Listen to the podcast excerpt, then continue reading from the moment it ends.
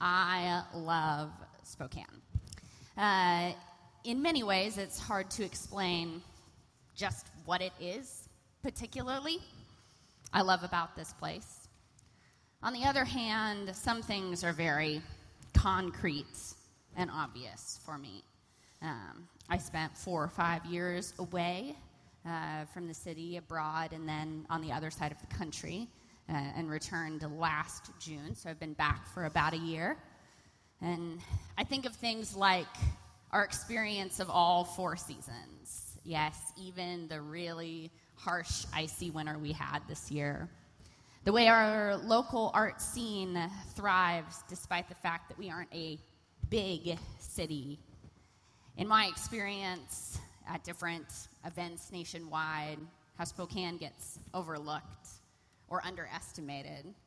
I am a sucker for the underdog. And sometimes I think that's what Spokane is. Hopefully, providing not just repetition, but some continuity to the service this morning. I'm also going to have us reflecting on a couple things, including Jeremiah 29, the passage Russ had us think on already. I'll reread it. Um, so just, just try and listen. Let the words kind of wash over you again. Thus says the Lord of hosts, the God of Israel, to all the exiles whom I have sent into exile from Jerusalem to Babylon. Build houses and live in them. Plant gardens and eat what they produce. Take wives and have sons and daughters, and give your daughters in marriage, that they may bear sons and daughters. Multiply there and do not decrease but seek the welfare of the city where I have sent you into exile, and pray to the Lord on its behalf, for in its welfare you will find your welfare. So, to start this series off, uh, what I'm hoping to do is provide a framework, uh, hopefully, a helpful, actual theological framework for life in the city. So we are not just simply located on this street corner. We're not simply located in 2017. We're not simply located in Spokane, Washington. We are specifically located in all of those things. In this building that has a history, on this street corner where people already live, all of those things need to be wrapped together when we talk about a theology of the city. I want to talk about Christian mission for a minute and what Christian mission is and looks like. Uh, whenever we try to develop any kind of theology, but particularly a theology of something like this, I want us to have a specific intent in mind. The intent I hope that we can explore as we go through this month is the idea of welfare. The Hebrew word for that is shalom. Um, we've heard that word many times, and we'll unpack it in just a minute. Um, but I want to talk about what our role in the welfare of this city might look like. This is going to sound a little bit strange, uh, but Christian mission which is a big word, right? It can include a lot of things evangelism, outreach, conversion, dare I say it, all of that kind of stuff. Uh, Christian mission is necessarily worldly, is the word I've chosen to use. Now, we often think of worldly things as things that are not good, right? Um, not for us Christians. So it's a little counterintuitive. What I'm trying to get at here when I talk about worldly, what I mean is that Christian mission always occurs inside a particular sociolinguistic, social, linguistic, structured, concrete context. To put it another way, the result of the incarnation, right? The incarnation is God coming to us in human form, in Jesus, the result of the incarnation is that spirituality is no longer something that's out there. It's no longer something that's separate from what's in here. It's necessarily all wrapped up in earth. So, God, we all know, chose a vehicle to interact with humanity. God chose a way to do that. Uh, God being the God that God is, sometimes this is a little bit wordy because I don't use gendered pronouns for God, but God being the God that God is, uh, God could have chosen another way to interact with us. But God chose to use humanity, our own mode of existence, the way of existing that we are intimately familiar with. God chose that as the way to interact with us. The incarnation is about God coming to earth in the way that is dearest to us, the way that we can actually understand and interact with the best. I think sometimes we think about spirituality and humanity, or what I call earthliness, worldliness, as a kind of binary system, right? You have one in this circle and then one in this circle, and we keep them separate. It's not even necessarily that we think of worldliness or earthliness as bad, but maybe we think of it as something less than our spirituality. But the thing about God choosing to come to us in human form and look like you and me is that it has shifted everything. Spirituality is now a uniquely earth bound concept. There is no longer any abstraction when it comes to the gospel. Certainly, concepts like grace and forgiveness can be talked about abstractly, and there are ways to think about them that are abstract. But grace left footprints when grace came down as Jesus and walked in the dirt. Forgiveness on Jesus left scars, right? This all means that any proper theology of a city must view the city as a holy place is a place that is good and spiritual. For all of earth is holy when we understand that the gospel is tied up in our existence. Now, let's not be mistaken. Let's not romanticize this. That's not to say that this city, because we are talking about this city, Spokane, has no flaws or no problems. In fact, I think a proper theology of the city starts on the streets, in the cracks, in the gaps. The gospel is earthly, and therefore the gospel is impoverished. Jesus came for the broken. I think Jesus once said something like, It is not the healthy who need a doctor, but the sick. Come to think of it, you know how Jesus interacted with tax collectors and prostitutes. Christ taught others through Christ's relationship with tax collectors and prostitutes, but never condemned the people that he ate with. This is not a perfect world. This is not a perfect city. This is not a perfect church. I hope you kind of see where I'm going with this. We love Jeremiah 29. I love Jeremiah 29. Particularly verse 11, which we didn't hear this morning. I think it goes something like, For I know the plans I have for you, declares the Lord. Plans to prosper you and not to harm you plans to give you a future with hope. I want to remind us of what we listened to, the context and framework of that understanding that God has plans for us.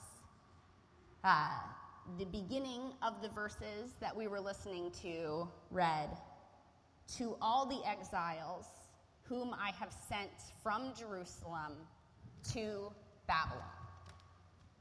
We are outsiders when we come into the city, but we are outsiders turned into insiders. We are exiles sent somewhere with a purpose. We are called to seek the welfare of the city.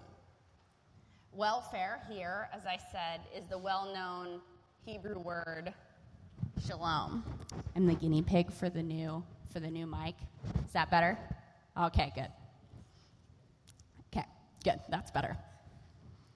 They were like, "We're so excited you get to try the new mic." And I was like, "That's not a good thing." oh, you good. You all laughed so you can't hear me. Great. We've all heard shalom over and over again. Well, maybe not all of us, but I certainly have after five years of higher theological education. I assure you, I've heard it many times. I have kind of a love hate relationship with the word, and you're thinking to yourself, you're a poet. Of course, you have a love hate relationship with a word. Only a poet would have that. like, we get it, Danielle. My favorite thing about the word shalom, just kind of by the by, is that uh, it's a really traditional Hebrew greeting that you say when you see someone and when you're leaving someone. So it means peace. Uh, that's kind of the basic word. So you say, Peace be with you when you see someone, and when you go away from them, you're also saying, Peace be with you. The real kind of concept or meaning behind the word shalom is wholeness a fundamental sense that things are the way they were intended to be.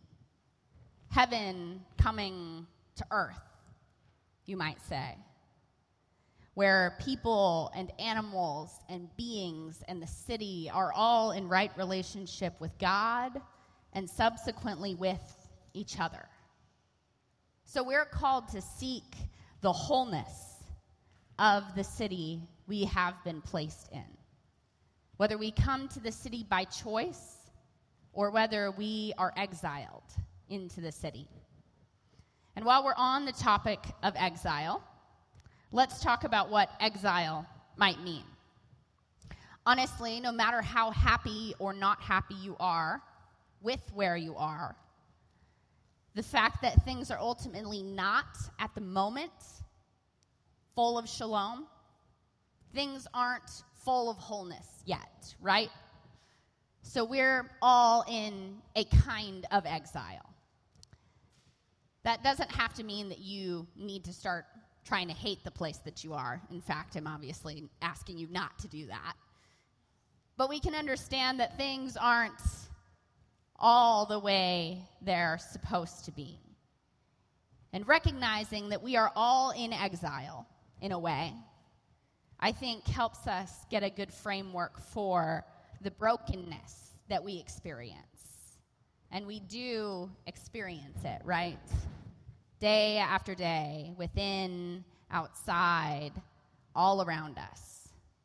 Let's not romanticize the city here.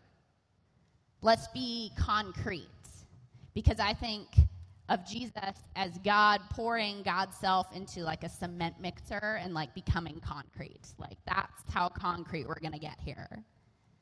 So we walk outside the doors of this church, and a man who may be afflicted by homelessness, because homelessness is an affliction, it's not a state of being, might greet us, or more likely, will not greet us because we are not the type of people who say shalom to someone afflicted by homelessness. Two weeks ago, I had that kind of interaction, either walking out or coming into church, or maybe both. I don't really remember. I want to talk about something as we move from one part of the city to another part of the city, right? We did not used to be located on 3rd and Howard, and now we are. An important thing to understand anytime we talk about Christian mission is that we are not the benefactors of the place we are sent to. In a proper theology of the city, we cannot think of ourselves as people who come into a neighborhood to transform it.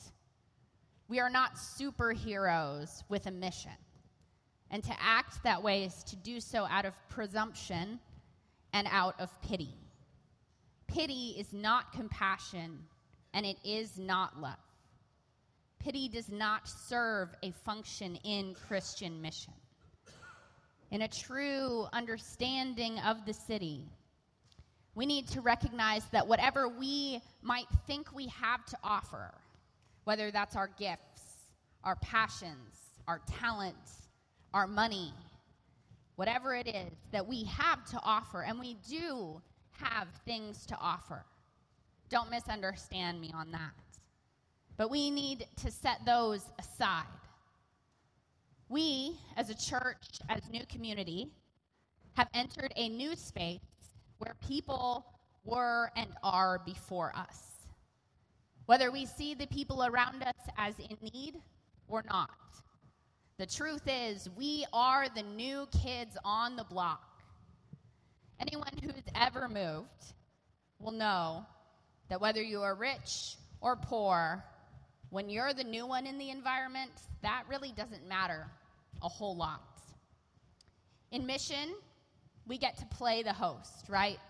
We get to hopefully use this space as a place where we host people and practice hospitality. But we are also the hosted. We also are coming into a new space and need to recognize that there were already things here we can't ignore the fact that we must first learn what the rules here are. I think mission oriented churches in this day and age really need to understand that we don't possess something that they, they being those who were already here, don't. We don't bring a commodity with us to the neighborhood. We can be a light but we're only harnessing the light that was already here. Is homelessness a problem in this area of the city? See, guys, I'm really sorry. I know it's very distracting. Uh, I like microphones that are here, like that I don't have to touch.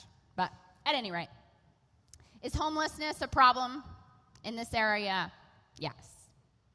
Are homeless people a problem in this area? No because people are not their situation. And people can be difficult, but people fundamentally are never a problem. So, what is a proper theology of Spokane, Washington, on the corner of 3rd and Howard on Sunday the 3rd in 2017? Well, I can't say for sure. There is no one size fits all understanding of a city. A good friend of mine, a poet, was talking to me recently about their reasons for continuing to live in Spokane.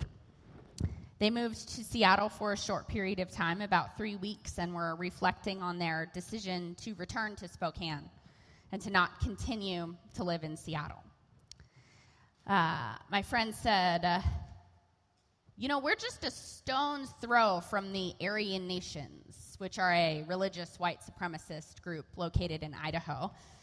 And I say religious white supremacist group because we are deluding ourselves if we ignore the fact that they claim the same religion that we do. We need to recognize that. My friend, anyway, continued We are in a unique position where there's a lot of change that can happen here a lot of change for the better.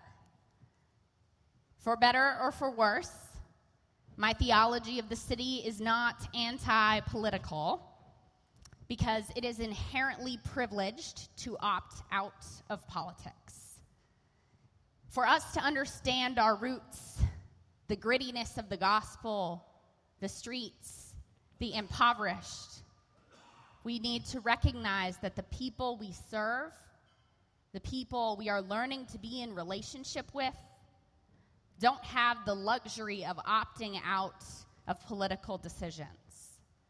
For all of the things I love about this city, the high amount of racism, homophobia, transphobia, classism, and sexism, among other things, the high amount of that is something that we need to be actively working against and working to eradicate. If we are to seek the wholeness of the city, we need to be actively working towards wholeness for all people. Like Russ said a few weeks ago, it is dangerous for the church to remain silent in times such as these. So, if there's anything you take away from what I say this morning, it is a few things. We have a lot to give. There are a lot of gifts present in this community that I have been blessed with, that we are often blessed with. We have a lot to give, yes. But first, we need to assess the gifts that are already here. We need to love this neighborhood without any expectation of change. Change for the better is good, of course. But this place has a culture of its own, and it is not abstract. It is real and it is gritty, just as all of human experience is.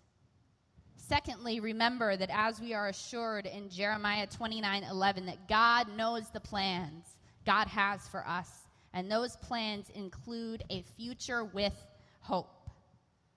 But those plans take place in the context of exile in the context of a lack of wholeness, in difficulty and contention.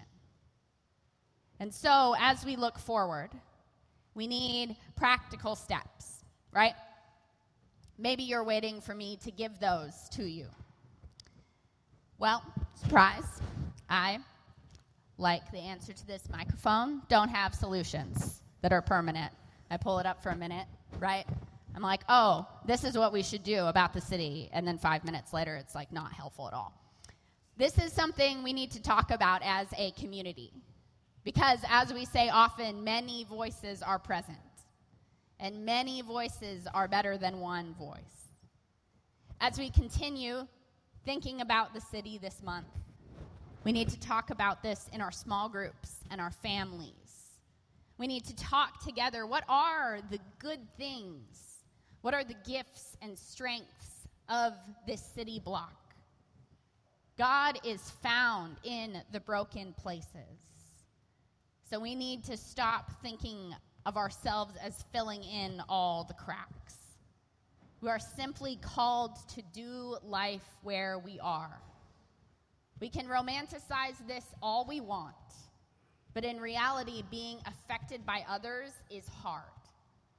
Whether you know people or not, whether you love them or not, being affected by them is difficult.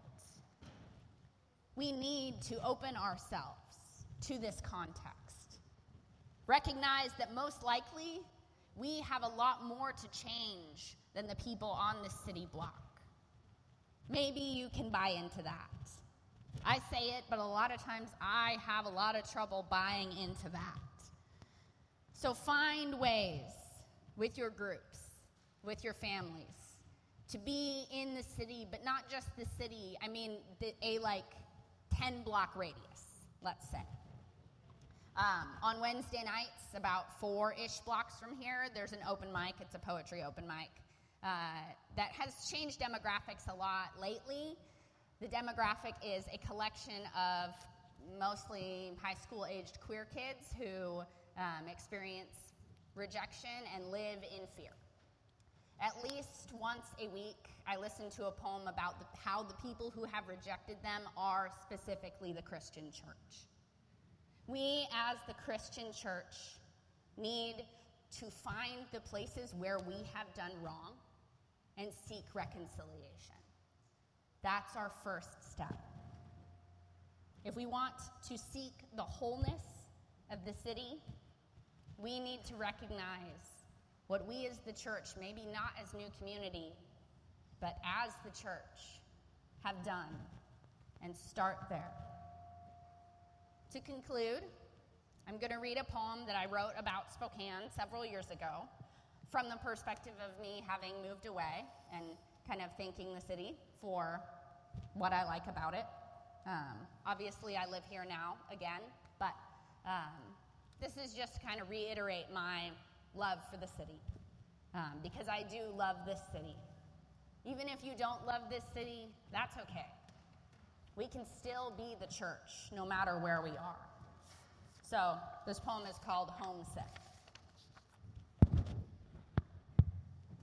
As the airplane turned your streets and houses into a miniature nativity scene, I knew it would be a long time before the words that you had taught me, that it took me so long to find, would return. All my life, I listened to my peers waiting with bated breath to grow up and out, eager to leave this town behind. Charges are less likely to be pressed for arson against your own home, after all. I've been writing this poem since the day I left. I wasn't looking to escape you. Spokane, you are my first true love.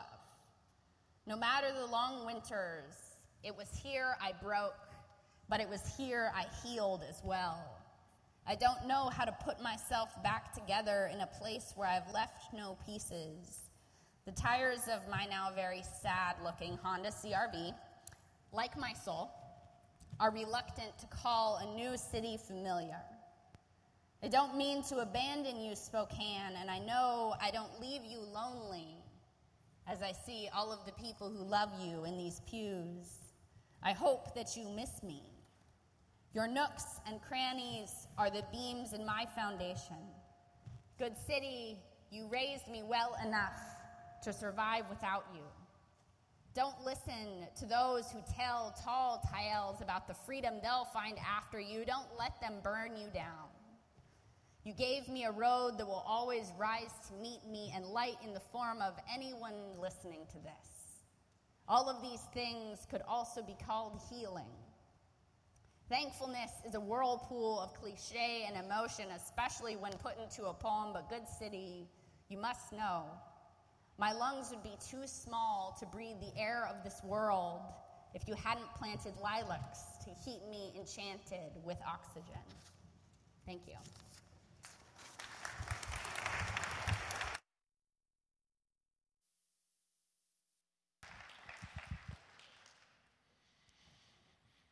Thanks, Danielle. I was uh, excited to have her um, kind of start this series, in part because I knew she would challenge us, uh, not only theologically, but that she would um, have, in, in many ways, a prophetic challenge, um, a call to the church, to us as the church.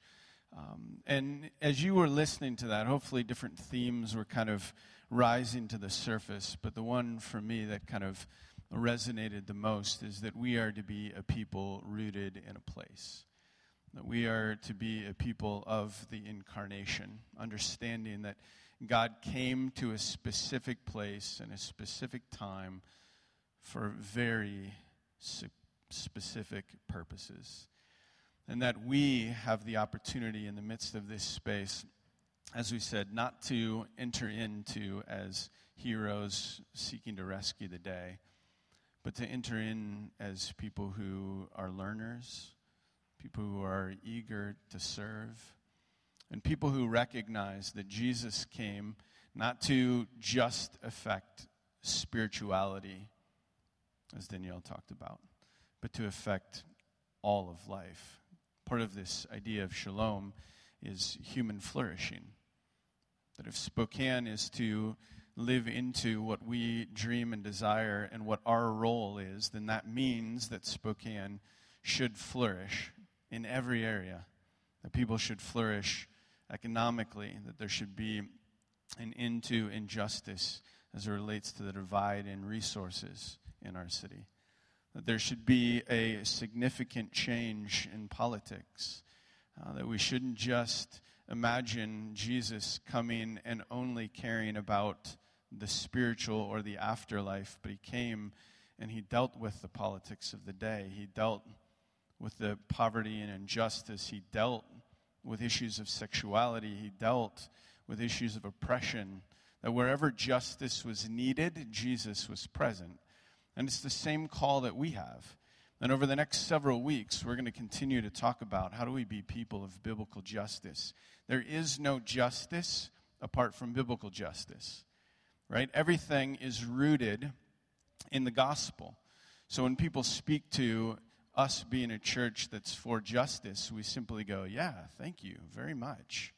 Because we are wanting to be about the very things that Jesus is about and the very things he's calling us into.